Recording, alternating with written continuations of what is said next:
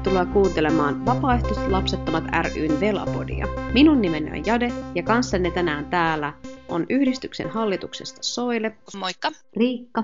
Moi moi. Ja Jyväskylän yliopistosta tutkija Armi Mustosmäki. Moi. Tänään puhutaan äitiyden katumisesta, mitä Armi Mustosmäki on tutkinut. Kerrotko hieman itsestäsi ja tästä tutkimuksesta?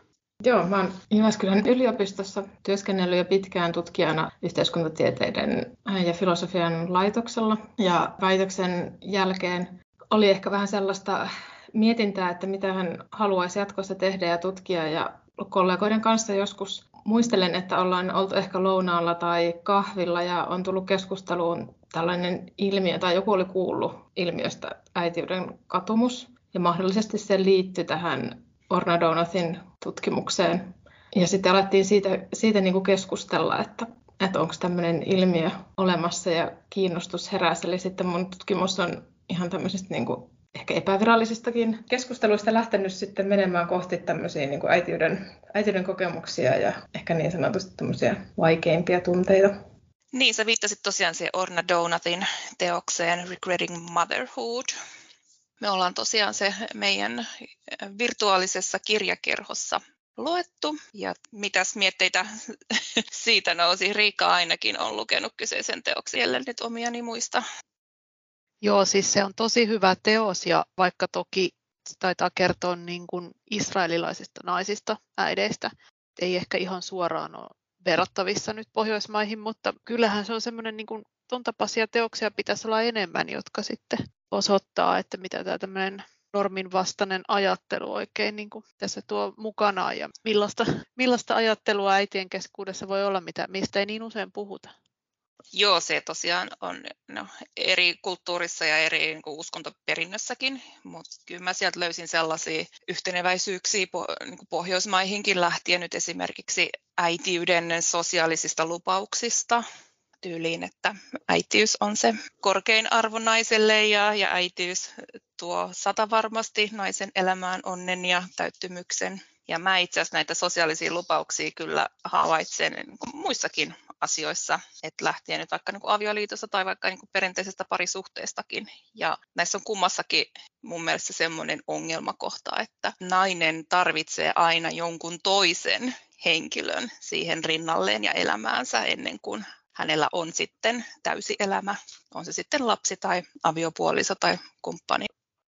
Mutta joo, mä itse asiassa, mä muistan sen Ornatin teoksen edelleen tosi hyvin, koska se oli, oli tosi mielenkiintoinen ja, ja ensimmäinen, mitä itse on tuosta aiheesta lukenut, että tämän sosiaalisten lupausten lisäksi niin siinä käsiteltiin sellaista kohtaa kuin suostumus versus tahto, Eli että nainen voi suostua seksiin ja jopa äitiyteen, vaikkei sitä aidosti haluaisikaan.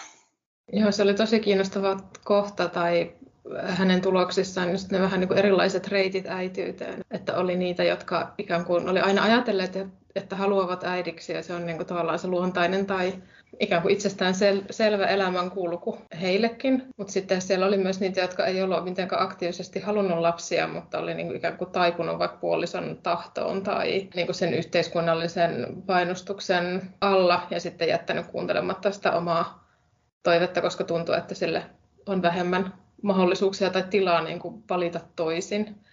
Ja siinä Donut hän lainaa jonkun toisen tutkijan käsitettä siitä mielikuvituksen kolonisaatiosta, että onko tavallaan sitten tehty niin, kuin niin vaikeaksi myöskin se toisenlaisten tulevaisuuksien ja elämänpolkujen kuvitteleminen, että se saa sitten myös niin kuin naisia niin kuin näkemään sen itselleen ainoaksi mahdolliseksi reitiksi, vaikka riippumatta niin tavallaan siitä, että ei joko aktiivisesti ole ajatellut sitä tai jos on tiedostanutkin, että se ei ehkä itse niin kuin tunne vetoa siihen suuntaan, niin sitten kuitenkin on niin kuin vaikeampi vastustaa sitä Kyllä, ja siis taas päästään siihen, mistä me ollaan tässä meidän podissa monesti puhuttu, eli representaatiosta ja siitä, että jollei saa esimerkkiä tai rohkaisua mihinkään muuhun kuin siihen ns-normaaliin elämänkulkuun, niin hyvin vaikeahan sitä on sitten miettiä mitään muuta.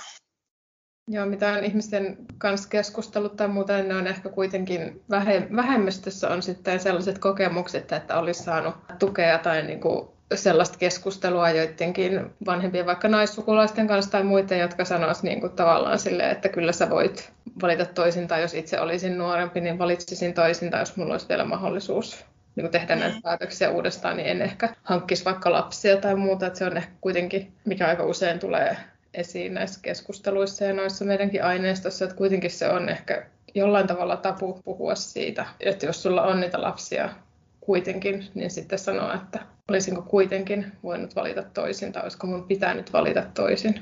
Mikä äitiydessä sitten kaduttaa? Se on tosi semmoinen monisyinen ilmiö ja eri ihmisillä se liittyy vähän erilaisiin asioihin. Yksi semmoinen keskeinen, mitä on havaittu, niin on se äidin roolin kuluttavuus ja uuvuttavuus ja se niin kuin kokonais, miten se niin kuin vie kokonaisvaltaisesti niin kuin ajan ja energian ja myös sitä minuutta. Et monesti tämä on paljon näitä äitejä, jotka kuvaa sitä jotenkin silleen, että tulee vähän niin kuin, jotenkin, että häviää se oma itse ja oma aika ja tila ja ajatukset ja kaikki sellainen, mutta sitten on myös muunlaista, että on niin kuin esimerkiksi sellaista niin kuin kaipautta no se liittyy osin voi liittyä tähänkin, että on niin kuin kaipausta sinne niin kuin lapsettomaan elämään. Sitten joillekin se on niin kuin sellaista niin kuin jopa ehkä identiteettikysymys, että siihen, ehkä siihen äitiyslupa, mitä puhuttiin vaikka niistä kulttuurisista lupauksista tai sosiaalisista lupauksista, niin, tai jos puhutaan niin kuin siitä äitiyden essentialisoinnista, niin aika usein ajatellaan, että vaikka sä et heti tuntis olevas luontainen äiti, mutta siihen äitiyteen niin kuin kasvetaan ja se tulee osaksi sinua ja sä opit olemaan lasten kanssa ja muuta tämmöistä, niin sitten kaikki ei kuitenkaan koe niin, että ne kokee niin kuin ikuisesti tai niin kuin jotenkin tiedä ikuisesti, mutta aina siihen asti, kun me on nyt vaikka saatu tietoa näistä, että he kokee, että, ei se, että he ei ole niin identiteetiltään äitiä, vaan he kokee olevansa jotenkin jossain meidän tutkimuksessa nyt käytettiin näitä, että he puhuvat niin kuin se, että en ole äiti-ihminen tai mä oon niin kuin henkilö. Tai että se äitiys ei tule silleen niin kuin luontavaksi osaksi sitä omaa olemista ja niin kuin minuutta. Tähän varmaan liittyy semmoinen, että pääseekö joku yllättymään siitä, että lapsiperhearki on niin rankkaa? Äh, joo, näitä kuvauksia on, on löydetty, että, että tavallaan että jotkut kokee, että vaikka, että vaikka että olisi ikään kuin tosi tietoisesti tehnyt sen valinnan ja aina halunnut niitä lapsia ja yksikin tämmöinen aineisto ote, joka meillä on yhdestä aineiston kerusta, niin on sellainen niin kuin tavallaan, että kyllä mä ajattelin, että mä oon tosi hyvin niin kuin tähän valmistautunut tai mä tiedän mitä tämä on, koska mä oon niin kuin, että on vaikka opettaja tai jollain tämmöisellä alalla töissä ja mä oon keskiluokkainen ja meillä ei ole mitään toimeentulo-ongelmia ja kaikkea muuta tämmöistä, mutta silti on sitten kun ne lapset on, niin on niin kuin yllättynyt siitä, että miten vähän sitä niin kuin omaa aikaa ja muuta elämää on. Että tavallaan on kuitenkin yllättynyt siitä just tuolla, että mitä se arki on sitten oikeasti niiden pienten lasten kanssa tai vähän isompienkin ja, ja sitten kokee, kokee niitä. Myös niin kuin katumuksen tunteita alkaa miettiä, että oliko tämä sittenkään niin kuin hyvä päätös. No jos se rankkuus sinällään yllätti, niin nousko teidän aineistossa sellaista, että yhteiskunnassa ja mediassa näistä asioista ei kenties puhuta riittävästi? Tämä on mun mielestä vähän sellainen, keltä, riippukelta kysytään, että me on nyt myös mun kollegan kanssa tutkittu laajemminkin tätä yleisesti negatiivista perhepuhetta tai siihen reagointia, että jos äidit niin sanotusti valittaa julkisesti tai tuo esiin just näitä niin kuin äitiyden ei niin palkitsevia puolia, niin se vastaanottohan voi olla hyvinkin myös tuomitsevaa ja jyrkkää. Että, jotenkin, että jotkut kokee, että sitä negatiivista perhepuhetta on liikaa ja se johtaa just siihen, että ihmiset ei sitten halua lapsia, että se jotenkin niin kuin tarttuu. Ja toista on sitä mieltä, että eihän ole mitään tapuja enää, että kaikesta saa valittaa ja äidithän ei teekään enää mitään muuta kuin valittaa vaan joka paikassa silleen, miten väsyneitä on ja miten kamalaa se on ja kaikkea muuta tämmöistä. Mutta siitä huolimatta sitten kuitenkin monet varmasti sitten kuitenkin yllättyy siitä arjesta. Joo, siis totahan nimenomaan on näkynyt näissä viimevuotisten syntyvyyskeskusteluiden parissa, että, että on tällaista huolipuhetta erinäisten asiantuntijoiden puolelta, että mediassa annetaan liian negatiivista mielikuvaa lapsiperhearjesta ja että sitten se olisi yhtenä syynä tähän vauvakatoon.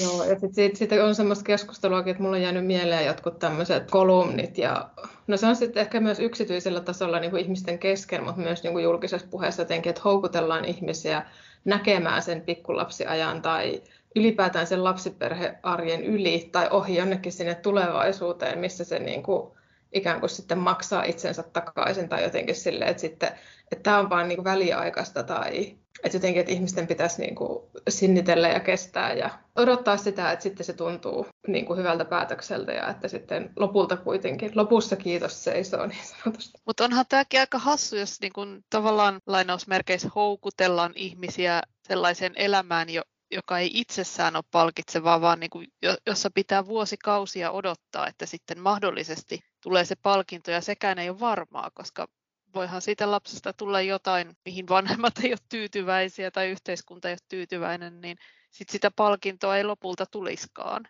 Että eikö se niin kuin sit itse tavallaan sen, myöskin sen pikkulapsiajan pitäisi olla palkitseva vähintään omassa mielessä ennen kuin siihen kannattaisi ryhtyä vai, vai niin, miten se tämä on tietenkin tosi kiinnostava niin kuin ajatus ja joku semmoinen tulevaisuuslupaus tai se semmoinen niin kuin Joo, ja tosiaan se, että ehkä sekin on jollain tavalla tapu tai siitä on vaikea puhua, että on meidän aineistossa sellaisiakin äitiä, jotka siis tosiaan, että ei ne sano niin kuin katuneensa niin kuin vaikka silloin pikkulapsiaikana tai että heti kun se lapsi on syntynyt tai edes, vaan sitten, että se voi tulla tosiaan niin kuin se vähän niin kuin kuvasit, että jos siihen perheeseen tulee jotain tosi, tai lapselle tulee tosi isoja ongelmia, niin kuin vaikka päihteiden tai rikollisuuden tai tällaisten kanssa, niin sitten se voikin tuntua tosiaan siltä, niin kuin, että on sellaisia kuvauksia, mä ei ole vielä kirjoitettu siitä mihinkään tai ei ole niin näitä tuloksia tuotu esille muualla, mutta jotenkin, että, että mä oon sitten tuonut tämän ihmisen tähän maailmaan ja se sitten ikään kuin aiheuttaa ongelmia myös muille, koska sitten joskus ne ongelmat on myös sellaisia, että se ei vaikuta vaan siihen lapseen tai siihen nuoreen aikuiseen itseensä, vaan se voi olla, että se meinaa vetää sen koko perheen mukanaan. Niin, että voiko siitä sitten niinku tavallaan, että se, se voi tulla vaikka sitten, kun se lapsi on vasta niinku parikymppinen tai, tai paljon enemmänkin, niin sitten sit ruveta miettimään. Onko mitään tilastotietoa sen suhteen, että miten yleensä äityyden katuminen on? Meillä ei ole Suomesta nyt mitään kauhean, mitä mä nyt sanoisin tälleen, niin kuin, että mitä voisi ihan tilastotiedoksi sanoa, että joistakin kyselyistä on niin kuin yritetty sitä arvioida, että jos kysytään vaikka toivottua lapsilukua ja ihmisellä on vaikka kaksi lasta ja se on vastannut siihen, että nolla, niin sellaisesta voisi niin kuin päätellä sitten, että no ehkä hänellä sit on enemmän lapsia kuin hän olisi halunnut että se voisi sitten jotenkin viitata johonkin tällaiseen ilmiöön. Että ne on sitten ollut, ne on niinku prosentuaalisesti aika pieniä, että niistä vastaajista sitten niinku muutama prosenttia. Puolalainen tutkija, ne on tehnyt ihan tällaista niinku kyselytutkimusta ja ne on ja sitten myös semmoisia vertailevia.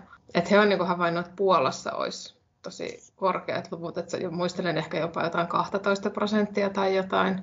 Ja he selitti sitä ainakin muistaakseni silloin niin kuin pari vuotta sitten kerätyllä aineistolla, että jotenkin että se voisi liittyä myös siihen, että siellä on tämmöinen, niin kuin, että ei ole hirveästi mitään tukia esimerkiksi niille äidille ja perheille. Aika monet perheet ja ne naiset ja äidit, että on niin kuin taloudellisesti aika hankalaa niin kuin kasvattaa ja elättää perhettä. Ja että ne liittyy myös niin kuin tämmöisiin ulkoisiin seikkoihin, että ei pelkästään nyt sitten ehkä silleen sen äidin sisäisyyteen tai identiteettikysymyksiin, vaan tällaisiin, mutta että he sitten on niin kuin lähtenyt selittämään sitä myös semmoisella niin kuin ulko- ulkoisilla olosuhteilla.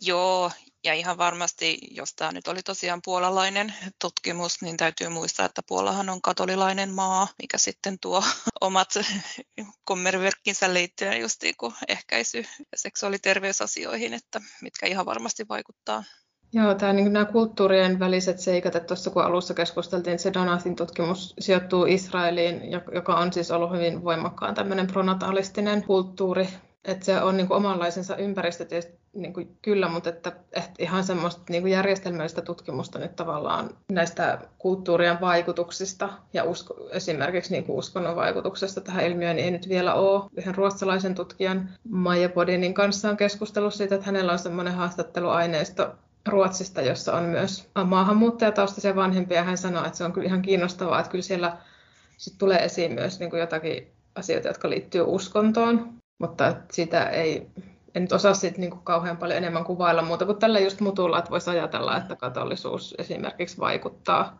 ja että se on puhuttu niin kuin eri kulttuureissa on ehkä erilainen se, jossain määrin erilainen ja samanlainen, mutta myös se, niin kuin se hyvän äidin, joku semmoinen niin myyttinen, mikä katolisessa kulttuurissa tämmöinen niin kuin myyttinen madonna ja uhrautuvuus ja sellaiset voi olla sitten vielä ehkä, ehkä voimakkaampia kuin jossain muualla, mutta sitten toisaalta jossain muualla voi vaikuttaa tämmöiset niin kuin vaikka intensiivisen vanhemmuuden kulttuuriset aspektit taas sitten ilman sitä niin kuin uskontoyhteyttä esimerkiksi. Ja sitten, että se vaikutus voi olla jotenkin vähän samankaltainen.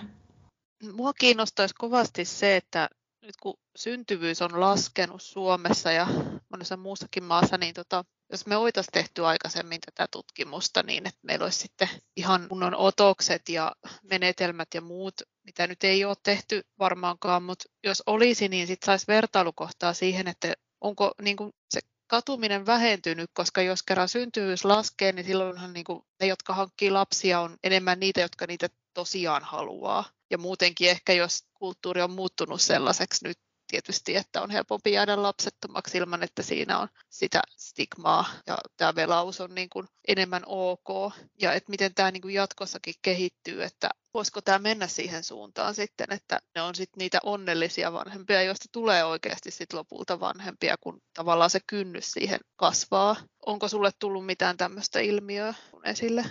Mä ajattelisin, että sitä voi lähestyä vaikka sitä kautta, että niin jos ajattelee sitä katumuksen käsitettä, että mitä on katumus, niin on sanottu vaikka, että ei voi katua jotain, mitä ei ole voinut valita. Että vaikka sairastumista ei voi katua, koska sä et voi, voi, ole voinut siihen itse vaikuttaa, tai se ei ole välttämättä niin kuin suoran toiminnan tulosta.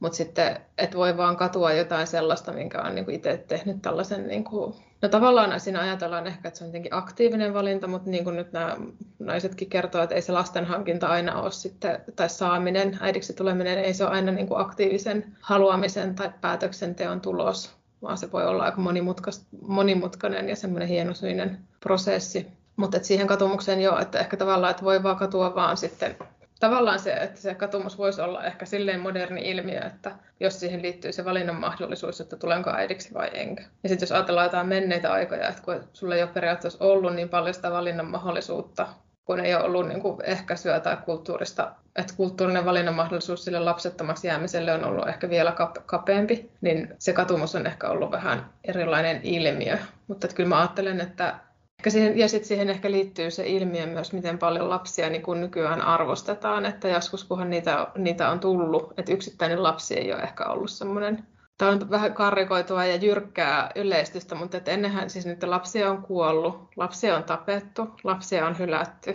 Että siis niin kuin tällaiset niin kuin lasten surmat niin kuin ihan ääriilmiöinä, jos ajatellaan, ja sellaiset niin kuin lapsien niin kuin tai vaan sellainen niin kuin en tiedä, saatteko kiinni nyt, mitä mä tässä haen niin tälle hyvin epämääräisesti ja monipolvisesti. Joo. Joo, ja siis no niin, ja sitten on vielä lisäksi se, että, että entisaikoinahan no, lapsihan on ollut laillansa sen niin kuin oman talouden ja oman maatilan niin kuin jatke. Että on ollut pakko, pakko saada se seuraava sukupolvi siihen sitten jatkamaan sitä tilaa. Niin ja sitten on ollut työvoimaa lapset myöskin. Niin. Ja, ja tavallaan, että niitä on sitten niinku tullut ja siinä on sitten eletty ja sille, että ei ne ole ehkä ollut myöskään mikään kasvatusprojekti tai elämänprojekti ää, samalla tavalla kuin ehkä nykyään joillekin se voisi olla tai niinku vaikuttaa olevan. Joo, ja sitten taas tässä ajassa, kun tota noin, niin nämä syntyvyystutkijat ovat tota noin, niin sitäkin nostaneet esille, että tämä toivottu lapsiluku ja sitten toteutunut lapsiluku ei useinkaan kohtaa. Että keskimäärin kun ihmiset toivoo enemmän lapsia, mitä heille sitten loppujen lopuksi tulee. Se, mikä oli mielenkiintoista jälleen tuossa Donatin teoksessa, niin että hän nosti yhdeksi mahdolliseksi selitykseksi sen, että sen yhden lapsen jälkeen ei enää haluta lisää lapsia, koska se lapsiarki onkin yllättänyt negatiivisesti ja tämä on asia, mistä ei ainakaan vielä ole, ole näissä suomalaisissa keskusteluista puhuttu. Joo, mä muist, se, se, oli vähän mole, muistelen, että tavallaan siinä Donathin tutkimuksessakin, että tavallaan, että yllättävähän se oli, että kuitenkin sitten monilla naisilla myös toisaalta on monia lapsia, vaikka he niin kuin, ei sitten ehkä aktiivisesti olisi niitä halunnut tai on niin kuin ihan selkeästi tullut se ajatus, että tämä ei ole mua varten, mutta sitten voi olla, että päätyy kuitenkin saamaan niitä useampia ja sitten toisaalta toisinpäin, että voi olla, että se yksi lapsi on jo sellainen niin kuin shokkivaikutus ja sitten päätetään, että ei nyt sitten enempää, mutta Mun mielestä sit, jos mä en ole ihan väärässä, niin olisikohan Väestöliitto tai joku tätä kuitenkin vähän silleen just käsitellyt, että se saattaa se lapsiluku jäädä alemmas just sen takia, että mitä se arki sitten on ja just, että jos ei ole vaikka niitä turvaverkkoja, että ei, ei pysty saamaan niin paljon sitä apua siihen arkeen kuin haluaisi ja että on vaikeuksia niin kuin pärjätä töissä ja hoitaa kotia ja lapset niin kuin löytää omaa aikaa, niin sitten todetaan, että ehkä nyt ei sitten hankitakaan sitä kolmea, vaikka mistä on haaveillut pikkasen puhuttiinkin siitä äitimyytistä, niin mietin vaan sitä, että miten se äitimyytti ja yhteiskunnan oletukset vaikuttaa siihen, että katuuko sitä äitiyttä vai ei. Joo, siis jos sillä äitimyytillä, sillä on useampia merkityksiä, mutta jos sillä tarkoitetaan vaikka tämmöisiä kulttuurisia käsityksiä siitä, että millainen äiti on ja mitä äiti tuntee, ja että siihen liittyy aika usein just se sellainen ajatus, että se äiti se on niin uhrautuvainen ja lapsilleen omistautunut ja aina laittaa lapsen edun omansa edelle. Ja että se äiti ei halua eikä saa epäonnistua tai raivostua tai se ei suutu ja huuda lapsille ja jotenkin sillä, että se on tosi virheetön ja hyvä äiti, niin kyllä se mun mielestä näkyy näissä katuvien äitien kertomuksissa ja kuvauksissa omista tunteistaan, että se on tosi, ja odotukset siihen äitiyttä, äitiyttä kohtaan niin aivan todella korkeat. Että se liittyy niin kuin sekä siihen, että miltä se niin kuin itsestä tuntuisi, mutta myös siihen niin kuin tosi paljon siihen tekemiseen, että millainen äiti on niille lapsilleen. Ja jos nyt ajattelee näitä äitiyden kulttuurisia ihanteita, niin ehkä nämä on niin kuin vaan kiristynyt koko ajan sitä mukaan, että jos nyt ajatellaan, että joskus jos se äitiys ei ollut niin aktiivinen valinta, niin lapsia oli paljon ja muuta, ja sitten ajateltiin, että no lapsella puhtaat vaatteet, ehjät vaatteet ja että se on niin kuin ruokittu, niin se on jotenkin niin kuin silleen riittävää tai hyvää äitiyttä. Niin nyt voisi ajatella, että ne ihanteet on kiristynyt ja yksityiskohtaistunut vaan tosi paljon, että on tosi paljon sitä kodin tekemistä. Ja sitten niin kuin ehkä uusimpana on just nämä tämmöinen niin tunnekasvatus on mun mielestä aika näkyvä että lapsia pitää tosi paljon kasvattaa tunnistamaan omia tunteitaan ja ilmaisemaan niitä jotenkin rakentavasti. Ja niin kuin ruokaan liittyvät odotukset, että millaista ruokaa lapsille niin kuin annetaan tai mitä ne syö, on niin kuin kasvanut ne vaatimukset tosi paljon. Puhutaan paljon niin kuin harrastamisesta ja kaikesta niin kuin monipuolisista virikkeistä, joita pitää olla niin kuin lapsille. Ja, ja sitten niin kuin aivojen kehityksen tukemisesta puhutaan myös, että ne on niin kuin, joka suuntaan menee ne lonkerot, että millainen se hyvä äiti on, mitä kaikkea se tietää ja osaa ja mihin se pystyy. Ja sitten se aiheuttaa tosi paljon syyllisyyden tunteita näissä niin kuin äideissä, että sitten ne jotenkin ajattelee, että, niin kuin, että emme mitenkään pysty tähän ja että aina niin kuin feilaa sen ja sitten tavallaan, että se ei ole pelkästään se vanhemmuus niin kuin sitä, niin kuin tavallaan, että lasta jotenkin suojeltaisiin joltain niin kuin vaaralliselta maailmalta tai ylipäätään joltain riskeiltä, niin kuin vaikka epäterveelliseltä ravinnolta, vaan että sitten ne vanhemmat voi olla se riski, että mä voin nyt aiheuttaa traumoja tälle lapselleni.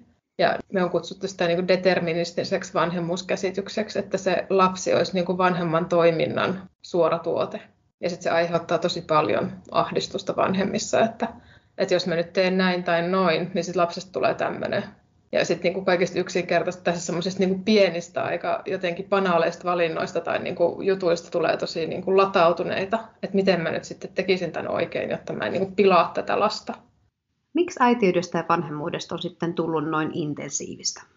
Vaikea sanoa ehkä nyt ihan suorilta että siinä intensiivisen vanhemmuuden ideaalikirjallisuudessa ja siellä, siellä jotenkin ajatellaan, että se voisi olla osa tämmöistä niin kuin uusliberaalia politiikkaa, joka yltää ihmisten yksityiselämään niin kuin tämmöisen itsehallinnan kautta, että saadaan ottamaan ihmiset enemmän ja enemmän vastuuta itsestään, jotta ei tarvittaisi sit vaikka niin kuin valtion apuja ja tukia mistään, että ihmiset vaan niin kuin hoitaisi itse arkensa ja ongelmansa mahdollisimman pitkälle tai niin kuin välttäisi jopa kaikkien ongelmien syntymisen.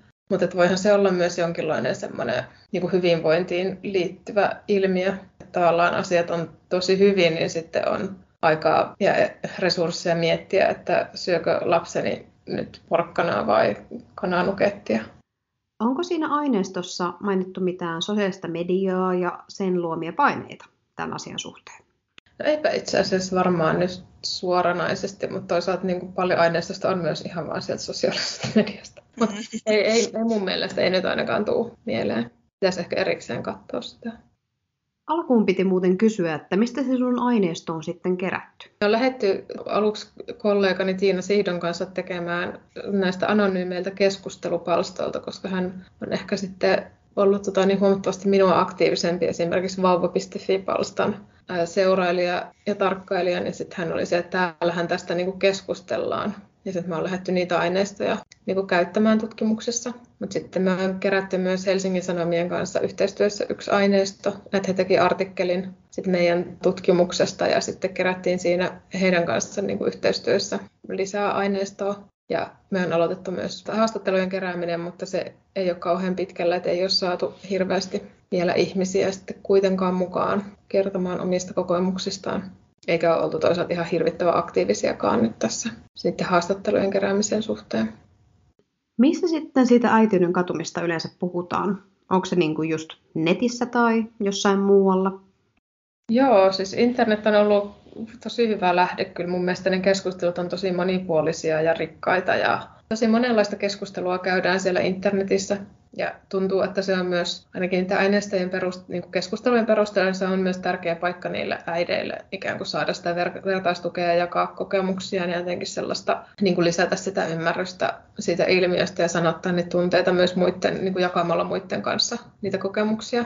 Mutta sitten se aineisto, mikä me kerättiin Hesarin kanssa yhdessä, niin me kysyttiin siitä, siinä sitten ihan erikseen, että kenelle olet puhunut tai kenen kanssa ja mitä seurauksia tai minkälaisia reaktioita ja näin. Ja sekin oli kiinnostavaa, että kyllä ihmiset on niin kuin, osa ainakin puhunut myös niin kuin läheistensä kanssa. Että on siitä, että on puhuttu niin kuin, tai kokeiltu puhua tai tunnusteltu vähän ilmapiiriä, että miten toi reagoisi, jos mä kertoisin tämmöisistä ajatuksista. Niin on puhuttu tota, niin, on puolison tai lasten isän kanssa ja sitten niin kuin ystäviä ja sisaruksia vähän tunnusteltu. Ja sitten myös niin kuin, terveydenhuolto tai terapeutit, niin kuin neuvolapsykologit, neuvolan terveydenhoitajat, tällaiset tuli myös esille, että kenen kanssa on niin kuin, kokeiltu keskustella.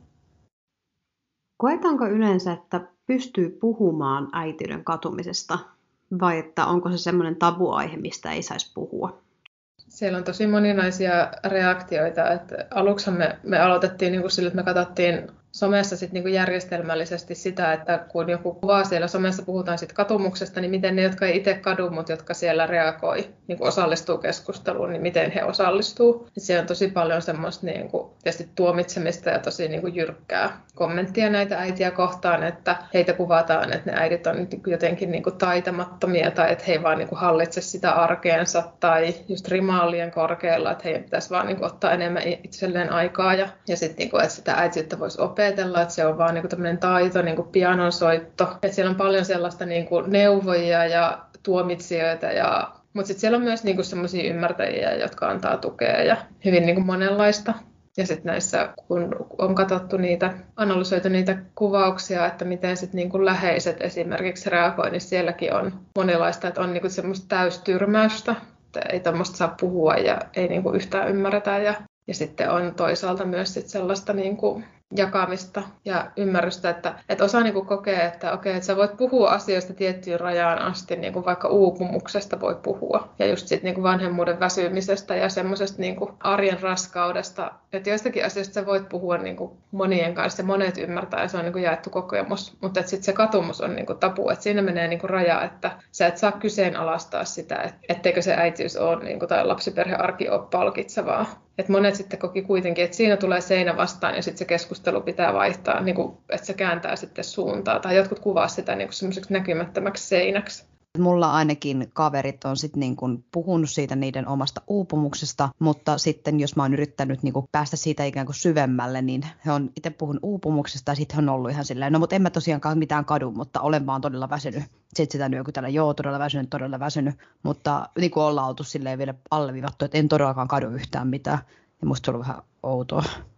Joo, siihen voi liittyä semmoinen, niin kuin monet, jos, että jo, jollakin voi olla niin kuin itsellään vaikeus niin kuin jopa tunnustaa niin kuin itselleen ne ajatukset, että siellä aineistossa on semmoisia niin kuin tavallaan, että että tavallaan, että mä tiesin, että jotain kupli pinnan alla niin kuin monta vuotta, ja vasta nyt on myöntänyt itselleni, että mulla niin kuin on tämmöinen ajatus tai kokemus. Ja sitten jotkut on kuvaa sitä silleen, että, että heti jos mä tajusin, että jotain tämmöistä tulee niin kuin pintaan, niin mä peräännyn.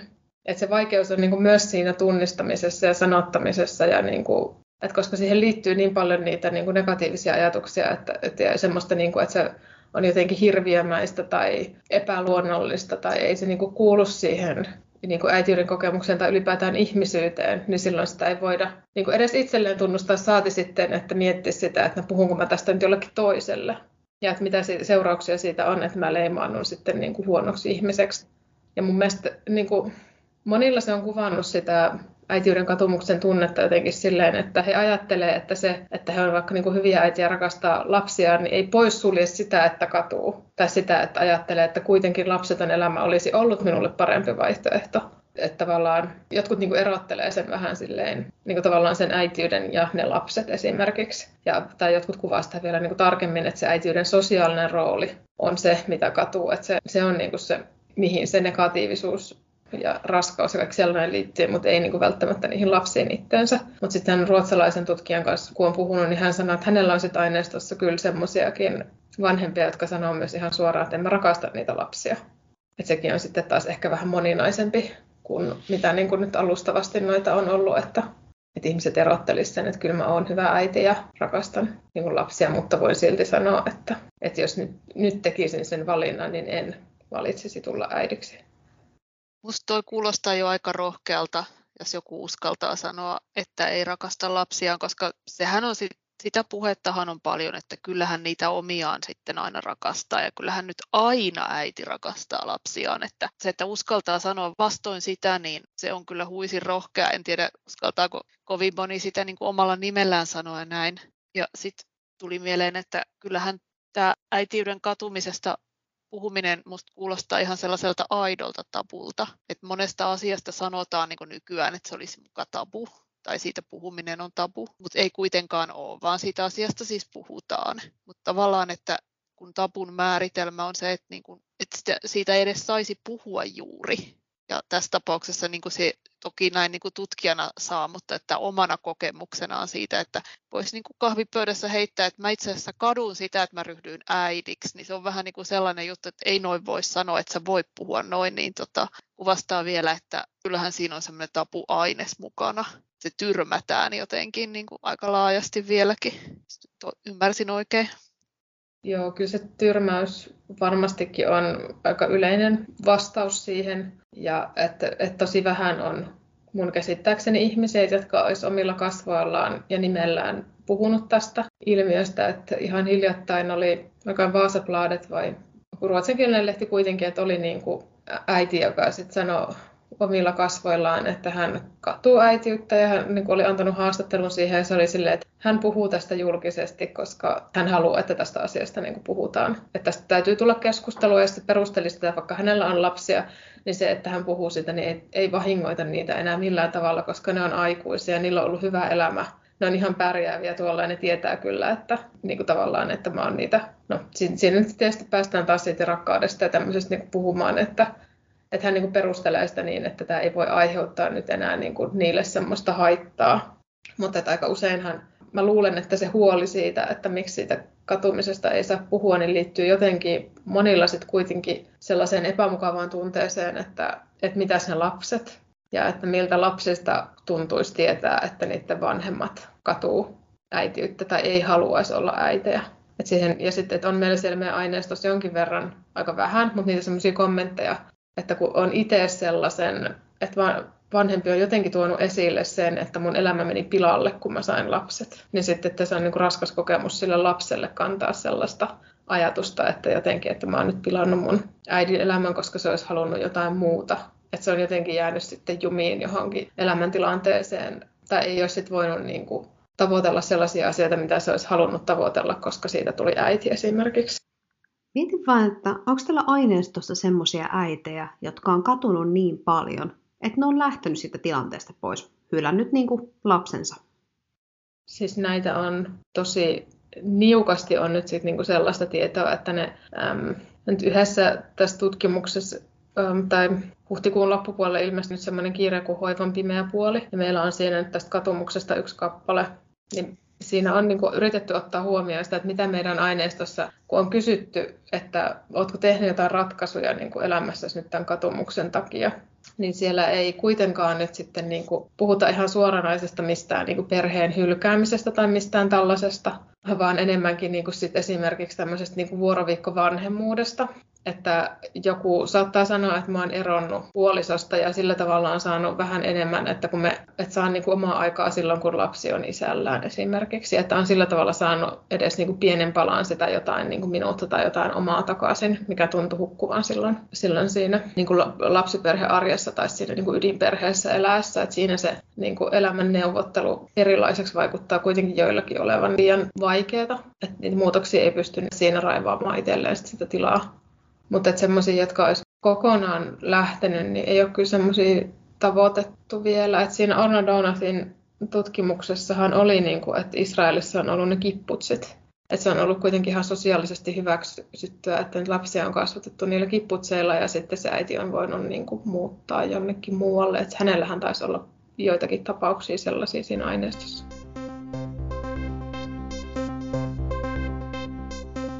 Minkälaista katumispuhetta suomalaisessa yhteiskunnassa tarvittaisiin enemmän? Mm, kyllähän aineistossa tulee jonkin verran esiin sellainen, että, että niin kuin mihin viittasinkin jo vähän myös se niin kuin ilmiön tunnistamisen vaikeus sen takia, kun siitä ei puhuta.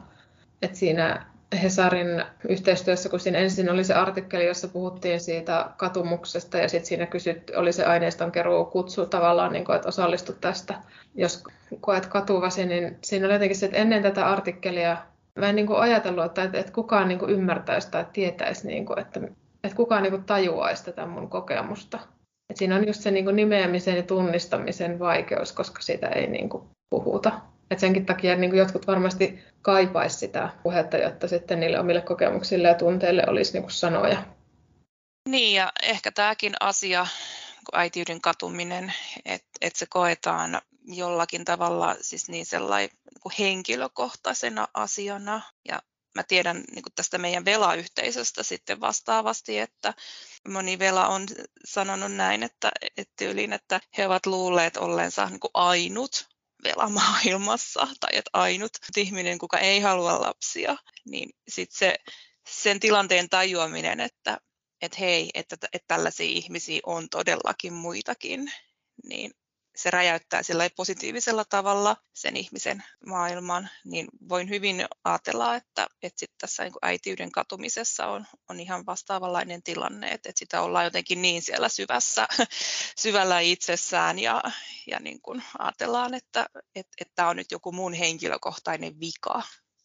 Joo, kyllähän niin tätä katumustakin, niin kyllähän ne naiset niin kuin, ottaa sitä aika paljon omalle kontolleen tai just sellaiseksi niin kuin, että me sellaiseksi, mikä voi niin kuin pahentaa sitä syyllisyyttä ja niin kuin niitä negatiivisia tunteita ja niin kuin se, ne monenlaiset niin kuin yksin jäämisen kokemukset, mitkä voi nyt vaan sitten pahentua. Että se yksin jääminen voi olla sellaista konkreettista, että koetaan, että muut, että vaikka lapsen isä voi perääntyä hoivavastuusta helpommin kuin äiti ja sitten siinä jää niin, kuin niin yksin sitten niiden vastuiden kanssa. Tai että just, että ei voi niin kuin jakaa niitä ajatuksia tai, tai konkreettisia vastuita ja muuta, niin niin, joo, Mulla tuli myöskin sen mieleen, että sitten näissä sellaisissa tilanteissa, jos nyt vaikka jossain somessa keskustellaan tästä aiheesta ja sitten jos, jos siellä tulee näitä kommentteja, että, että tätä katuvaa äitiä aletaan syyllistämään tai näin, niin mun mielestä sekin vaan alleviivaa siis sitä, että sitä äitiyden katumista nähdään niin kuin henkilökohtaisena epäonnistumisena,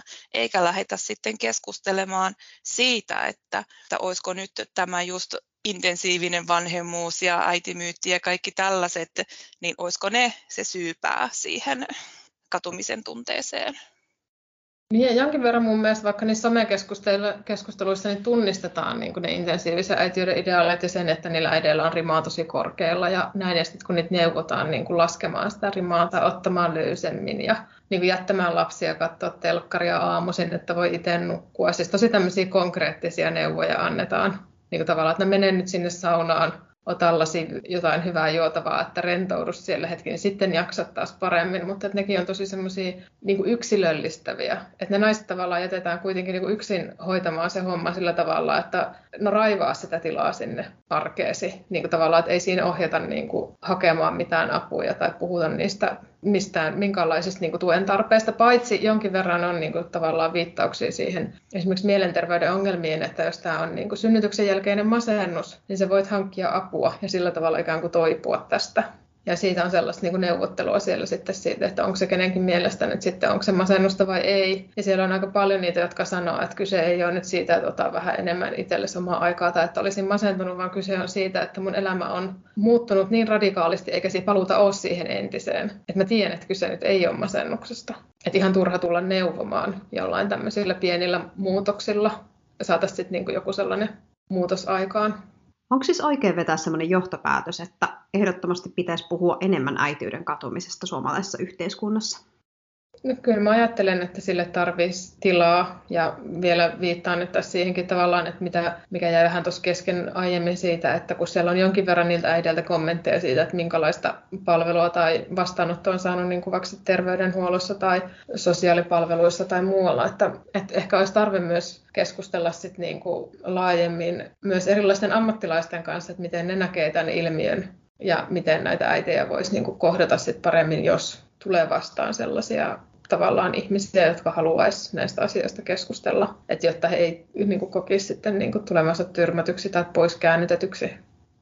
Joo, on kyllä itse ihan täysin sitä mieltä, että, että tästäkin niin kuin nyt missä tahansa asiasta niin pitäisi pystyä puhumaan ja nimenomaan niin kuin nähdä myöskin se niin kuin yhteiskunnallinen aspekti siinä, eikä vaan pelkästään se semmoinen henkilökohtainen taso.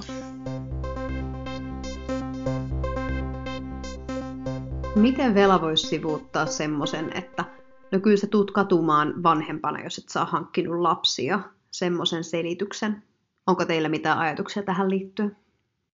Se on varmaan tosi yleinen kommentti, tai tämä on ehkä semmoinen mantra, mitä me on totuttu kuulemaan mutta että mä olen ehkä tuossa tutkimuksessa jotenkin aluksi lähtenyt aika semmoisesta niin jyrkästä näkökulmasta jotenkin, että se katumus on esimerkiksi sitten vaikka näille, jotka sitä kuvaa, niin se on joku semmoinen pysyvä ja varma positio tai kokemus, ja se pysyy niin kuin ikuisesti sitten jotenkin samana tai muuttumattomana. Mutta mä ajattelisin, että ehkä se, se katumus voi olla myös sellainen niin kuin tavallaan, että se voi olla jotenkin ajassa muuttuva ja häilyvä ja muuttaa vähän muotoonsa. Että jonain hetkenä voi olla ihan varma että voisi niin kuin vastata vaikka tähän näin, niin kuin, että no mutta kun on näitä ihmisiä, jotkut saattaa katua lapsia tai sitten voi olla, että vapaaehtoisesti lapset on joskus ehkä katuu sitä, että ei hankkinut lapsia, mutta että voiko sen niin jotenkin jättää avoimeksi jotenkin nämä asiat, että tavallaan voi olla, että, että varmasti on myös niin kuin veloja, jotka on ihan varmoja siitä niin kuin nyt ja 20-40 vuoden päästä, mutta sitten voi olla myös sellaista, sellaisia asioita elämässä, jotka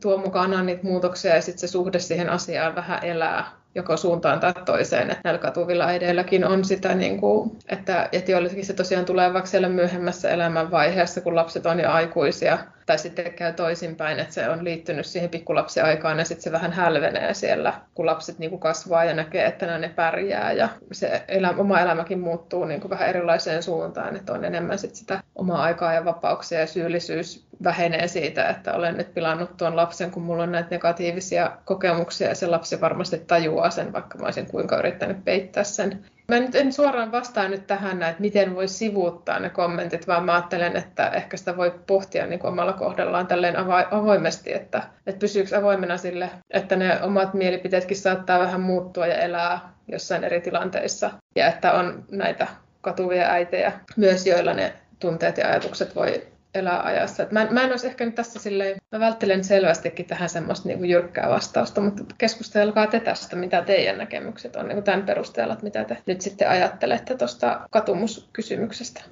Joo, sehän on tosiaan yksi yleisin heitto, mitä vapaaehtoisesti lapsettomalle voidaan niin kuin negatiivisessa, vähättelevässä kontekstissa sanoa, että tulet katumaan, jos et hanki lapsia. Ja tota, niin, No ainakin itse voin sanoa olevani täysin varma omasta identiteetistäni ja päätöksestäni elää lapsetonta elämää, mutta totta kai ihminen saa muuttaa mieltään asiassa kuin asiassa. Mutta se, mitä mä edelleen aina alleviivaisin ja sillä peräänkuuluttaisin, niin sellaista niin kuin tietynlaista sensitiivisyyttä, että, että kun niin kuin mediassakin näkee paljon niitä sellaisia otsikoita, että tyylin, että entinen vela tai vela muutti mielensä, niin joo, näin on toki käynyt tälle yksittäiselle henkilölle, mutta se, millaista niin kuin mielikuvaa siitä sitten niin kuin laajemmassa mittakaavassa maalaillaan, niin, niin se on juurikin toi, että, että näin tulee tapahtumaan sinullekin. Et mä, mä toivoisin sitä sellaista yleistä sensitiivisyyttä sen suhteen, että siitä niin kuin keskusteltaisiin juurikin tällaisella no, enemmänkin niin kuin henkilökohtaisella tasolla ja, ja että se on täysin ok todellakin muuttaa mieltään, joko sitten äitiyden tai, tai velauden suhteen, mutta ettei niin kuin vedettäisi siihen samaan lokaan sitten niin kuin koko sitä väestöryhmää ja että tyyliin, että, että alleviivattaisin sitä, että, että, että tämä tulee nyt koskemaan joka ikistä vapaaehtoista lapsetonta ihmistä. No mulle tuli mieleen tuosta monta asiaa, että niin kun, just tämä, onhan se tosi ristiriitasta, jos meille veloille sanotaan, että kyllähän varmaan nyt kadut sitten sitä, että et hankkinut lapsia, koska kuinka usein niille tuleville vanhemmille sitten sanotaan tämä vastaava juttu, että kyllä sä nyt varmaan tuut katumaan, että sä hankit noita lapsia, että ei olisi varmaan kannattanut edes yrittää tulla raskaaksi. Että sieltä se katumus iskee, kun nyt jos miettii taas niin kuin todennäköisyyksiä, niin kumpaankin se on aika pieni varmasti. En tiedä kumpi on suurempi, sekö että äiti katuu sitä äitiyttään vai sitä, että vannoutunut vela katuu sitä, että hän päätti pysyä lapsettomana. En tiedä siis mitään numeroita, mutta jos molemmat on suhteellisen harvinaisia, niin molemmissa tapauksissa olisi kyllä tosi, sanotaanko töykeää esittää tämmöistä, että jos ihminen niin kuin tietoisesti ja itselleen parhaalla tavalla on valinnut jonkun tavan elää, niin se lytätään sanomalla, että sä varmaan kadut tätä. Eihän kukaan tiedä toisesta henkilöstä, että mitkä hänen fiiliksensä ja tuntemuksensa on niin kuin vuosien ja vuosikymmenten päästä. Jos ei hän itsekään tiedä, niin sitä kukaan muu voi ainakaan tietää, että just toi sensitiivisyys, mitä Soille sanoit, niin, niin tämä osoittaa sen puutetta, jos nyt joku näin niin kuin sanoo. Ja oikeasti mulla ei nyt tule mieleen yhtään esimerkkiä siitä, että tämmöinen tosivela, joita me nyt esimerkiksi tässä ollaan, niin olisi sitten niin sanotusti tullut ulos sillä, että hän nyt aidosti tosi paljon katuu sitä velautta. Että ne on ehkä ollut sitten vähän erilaisia elämäntarinoita. Et toki sellaisia voi olla, mutta mulla ei tule nyt mieleen yhtäkään. Ja sitähän nyt voi sitten niin, kuin niin sanotusti ajautua vanhemmaksi tai ajautua lapsettomaksi niin, kuin niin monta reittiä ja osa ihmisistä sitten katuu tai ei, mutta sitten voisi niin kuin ajatella sitäkin, että eikös nyt kuitenkin niin kuin se nykyhetki, missä ihminen elää, niin hän tekee niin kuin siinä parhaat päätöksensä itselleen, jos hän tekee niin kuin päätöksen vaikka mikä olisi hyvää elämää se seuraavat 10 vuotta tai 20 vuotta ja on sitten tyytyväinen sen seuraavat 10-20 vuotta ja sitten sen jälkeen vasta joskus myöhemmin niin kuin vähän muuttaa mieltään, niin hän on sitten kuitenkin saanut elää siinä pitkän aikaa sitä toivottua elämää, niin eihän se ole huono juttu. Että eihän mm. se, niin kuin se pelkästään ihan elämän viimeisin niin kuin, mielipide ole se sitten, joka määrittäisi sen niin kuin koko elämän, että ei ole mitään järkeä tehdä itselleen huonoa päätöstä vain, että jotta ei vaan katuisi, niin se on vähän taas sit, sekin on semmoinen niin kuin vähän outo ajatus, jos niin pitäisi, että varmuuden vuoksi hankittaisiin lapsia, että vain ei katuisi sitä lapsettomuutta, niin en mä sitäkään ehkä ymmärrä. Jotta että voit tavo- kuolla onnellisena. niin. Kuolema Jotta... se, että nyt minä olen onnellinen näin, tyytyväinen näin. Niin. niin, että se olisi se tärkeä juttu, että jos mä nyt kuolivuoteella en sit mitään kadu, niin sekö se on niinku se tavoite vai, vai mitä? Mutta niinku siinä vaiheessa, kun sä olet siellä kuolivuoteella, niin sillä ei ole niinku, anteeksi paskan vertaakaan mm. merkitystä sillä sun niinku elämällä siinä tilanteessa. Mutta sitten mä oon aina vähän jotenkin häirinnyt tässä katumiskysymyksessä tai tuossa tuollaisessa niin syyllistävässä sävyssä, että, että sä tulet katumaan, jos et tee näin tai noin, niin että se tällainen niin kovin negatiivinen tulevaisuuden maalailu. Ja sitten ylipäätään se, että, että sitten jos sä nyt katuisitkin jotain asiaa, niin ei se nyt välttämättä tarkoita sitten suoraan sitä, että että se on jotenkin niin kuin valtavan niin kuin merkittävä asia, tai että niin kuin mitä Riikka äsken sanoi, että se niin kuin pyyhkisi sun sen niin kuin aiemman siihen asti sen elämän täysin, ja, ja että sillä aiemmalla elämällä ei, ei olisi enää niin kuin mitään arvoa tai merkitystä. Niin, joo, että siis kyllähän meistä tosi moni varmaan löytää jotain pieniä katumuksen aiheita elämässä, mullakin niitä on, mutta no okei, sellaista jotain tuli tehtyä, mikä ei ollut niin hyvä ratkaisu ja kaikkea, mutta mitä sitten? Ei se estä mua elämästä niin kuin tulevaisuutta, niin, niin haluan, että en ole mm. tehnyt mitään siis peruuttamatonta. Ja siis se peruuttamaton, mitä tein, eli sterilisaatio, niin mä oon vaan pelkästään siitä tyytyväinen. Jos mä niin kuin nyt 44-vuotiaana vasta alkaisin katuun, niin se olisi vähän niin kuin myöhäistä sillä että jos ei ole tehnyt mitään, ei, ei ole tappanut ihmisiä tai jotain tämmöistä, niin, niin mikä siinä? Pikkukatumuksia on. Niin, ja, ja sitten sit mua myöskin häiritsee siinä se, että et mulla tulee sellainen fiilis, että, että tämän kysymyksen tai lauseen esittäjä, että, että hän nyt oikein niin kuin jää sitten odottamaan sitä, että, että se toinen alkaa katumaan Niin musta on jotenkin niin mielenkiintoinen sit niin miettiä sitä, että et, et niin miksi joku nyt toivoisi toiselle katumista, eli jotain negatiivista. Niin mä ajattelen tuossa siis tavallaan myös sitäkin, että jos joku sanoo, että kadut sitä, että et hankkinut lapsia, niin voiko sen jotenkin silleen ounata tai jättää sen, niin ottaa itse siitä vastuun ja jättää sen avoimeksi, että voi olla. Tai tavallaan, että nyt mä ajattelen, että en, en katuisi, mutta siis, että, että se on sitten mun vastuu ja tavallaan mun elämä, jos mulle semmoisia fiiliksiä sitten tulee. Mm. Niin eihän se oikeastaan muihin vaikuta. Niinpä. Niin, ne ihmiset, jotka tota, toivoo niitä, että, että tavallaan toi Sara Ahmed, kulttuuritutkija, feministifilosofi, joka on sanonut, että ydinperhe on semmoinen niin voimakas onnellisuusobjekti, niin hänen kirjoituksissaan ja ajattelussaan siihen myös liittyy tavallaan se, että se tekee niin kuin muut onnelliseksi, kun ne ajattelee, että toi on onnellinen nyt, kun se vaikka elää tuossa ydinperheessä, ja se on onnellinen, sitten se tekee niin kuin muut lähellä olevat onnelliseksi, tavallaan sen vanhemmat ja sukulaiset ja muut ikään kuin, että se niin kuin yltää niihinkin sitten, että no he ovat nyt sitten onnellisia. Että tavallaan siihen ajatukseen, että kuinka paljon monet toivoo jonkun saavan lapsia tai perheellistyvän tai tekevän tietynlaisia asioita, niin siihen liittyy ehkä myös niin kuin jotain heidän omia, omia toiveita ja sitä, että mitä, miltä heistä sitten tuntuu ja että onko siinä sitten jotakin vaikeita asioita heidän kokea tai hyväksyä, jos kokee sitä niin kuin painostuksen tarvetta tai niin kuin kommentoida esimerkiksi tällaisia asioita. Että... Joo, tästä tuli jälleen se Donatin teos mieleen, missä hän esitti juurikin tämän saman, saman näkemyksen, että tyyliin, että, että jos nyt puhutaan nyt siis heteroseksuaalisesta kontekstista, niin että jos niin kuin pariutuminen, avioliitto ja sitten lisääntyminen olisi niin se sellainen luonnollinen automaatio tai, tai niin kuin jotenkin niin kuin ihmisten tällainen sisäsyntyinen kohtalo ja muuta vastaavaa, niin eihän mitään tällaista kyseenalaistamistyötä tai painostamistyötä sit edes niin kuin tarvittaisi. Tämä oli muuten hyvin ajateltu. Joo, se oli ehkä siinä Donutin teoksessa semmoinen, niin kuin että aah, totta. Jees, hyvää pohdintaa. Kiitokset siis Soilelle. Kiitos. Riikalle. Kiitos. Ja Armille. Kiitos kutsusta. Kiitos sinulle, kun kuuntelit Velapodia. Ensi kertaan.